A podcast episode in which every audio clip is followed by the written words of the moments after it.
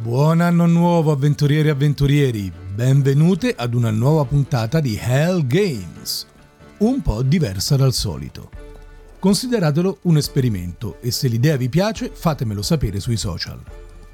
Oggi vorrei darvi qualche consiglio sul collezionismo del basic DD, sostanzialmente BX e BackMe, più eventualmente l'Easy to Master D&D Game e il Classic D&D Game di cui vi ho parlato nella puntata dedicata alla Rules Cyclopedia saranno solo un po' di dritte in ordine sparso, dedicate a chi si sta avvicinando per la prima volta al collezionismo. Se siete interessati ad approfondire l'argomento, anche dal punto di vista tecnico, vi sono diverse interessanti risorse in rete. Bando alle ciance, passiamo a noi. Quello che secondo me è uno degli ostacoli principali alla valutazione dei pezzi da parte di un collezionista alle prime armi è riuscire ad orientarsi fra le sottigliezze delle classificazioni collezionistiche. Quel dedalo fatto di mint, near mint, ottimo, buono, molto buono più, eccetera, eccetera. Spesso la differenza di grado si basa su dettagli minuti, che a volte non è facile riconoscere e apprezzare, specie le prime volte. Sebbene dopo tanti anni io abbia ormai sviluppato un certo occhio anche per le minuzie nelle condizioni di moduli, manuali, scatole e via dicendo, di primo impatto continuo ad usare una scala semplificata per valutare un pezzo, formata da solo tre gradi di qualità crescente. Al gradino più basso metto i pezzi che reputo da battaglia, poi quelli che reputo buoni e infine quelli che ritengo ottimi. Cominciamo dai primi. Un pezzo da battaglia è stato usato intensamente per giocarci. Quindi presenta usure o anche strappi sulla copertina, il manuale, crenature nella carta, macchie, segni a matita o a penna, sottolineature, note a margine, insomma, danni molto evidenti. Siamo ai livelli più bassi delle condizioni di conservazione, ma anche di prezzo.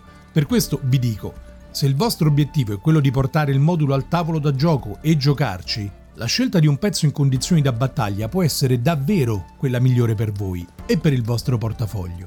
Senza contare che, e ve lo dico per esperienza personale, capita a volte che tra le varie annotazioni dei precedenti proprietari del volume ve ne siano alcune decisamente utili per la vostra masterata. Inoltre, per quanto in condizioni da battaglia, il pezzo è comunque un originale e ha quindi tutto il titolo per arricchire la vostra collezione.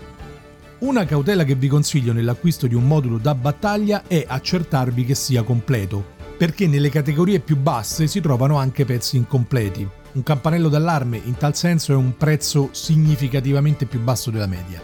Il mio consiglio è quello di non acquistare pezzi incompleti, ve lo dico, soprattutto all'inizio della vostra collezione.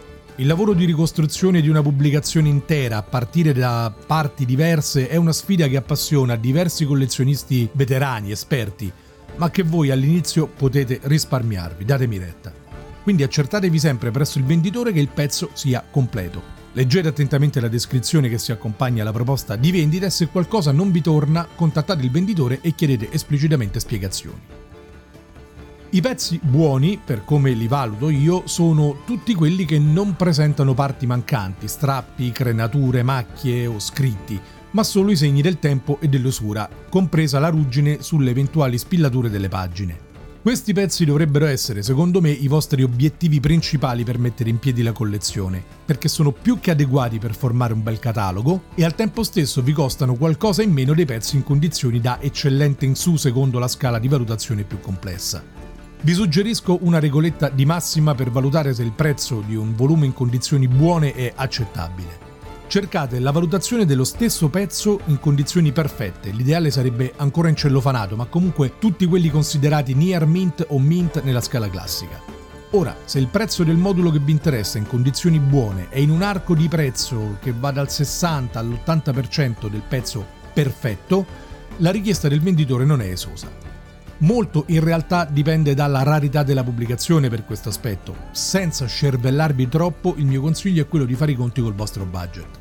Personalmente ho sempre preferito investire il mio solitamente scarso budget per prendere due pezzi in condizioni un po' minori piuttosto che un solo pezzo in condizioni migliori. Ma questo perché il mio obiettivo è farmi la collezione e comunque avere volumi da portare al tavolo di gioco se lo desidero con le giuste cautele per non rovinarlo, ma anche senza farmi prendere dall'ansia se lo uso. Se a voi invece interessa collezionare volumi nelle migliori condizioni possibili, magari perché pensate ad una futura rivendita, beh, il vostro obiettivo già ce l'avete e questi miei consigli forse non vi sono nemmeno utili. Infine, i pezzi che nella mia scala personale sono da considerare ottimi sono tutti quelli che non hanno né segni d'uso né del tempo e che possibilmente siano incellofanati, ovviamente sempre visto dall'edizione a nuovo. Questi, come potete immaginare, sono anche i pezzi più costosi. Inutile negarlo, avere qualche volume in condizioni ottime nella propria collezione è un vanto. Anche se nemmeno in quei casi io rinuncio all'idea di poterli usare per giocare, perché non sono quel tipo di collezionista. Quindi, per dirvi, i pezzi che ho acquistato incellofanati, io li ho scartati e usati senza problemi. Moduli del genere possono arrivare a costare centinaia, se non migliaia di euro. Perciò è chiaro che la prima valutazione da fare non riguarda il volume ma il vostro budget. Io personalmente ai pezzi da migliaia di euro, ma anche a quelli oltre i 200 euro, non, non, non mi ci avvicino e non mi interesso. Considerate però questa alternativa vi sono pezzi che magari sono meno appetibili per rarità, ma che proprio per questo si trovano in condizioni ottime a prezzi più che abbordabili. È il caso ad esempio di alcuni titoli dell'edizione italiana del Back. Diversi di questi moduli si trovano in vendita ancora incellofanati ad un costo nell'ordine delle decine di euro e sono comunque pezzi originali dell'epoca e mint, volumi che hanno tutto il diritto di figurare nella vostra collezione accanto alla loro controparte inglese. Direi che è tutto. Spero che queste dritte vi siano state d'aiuto. Vi rinnovo l'invito a iscrivervi al podcast di Hell Winter su Spotify, Amazon e Google. Un bacio grande, noi ci sentiamo al prossimo Hell Games e ancora una volta buon anno!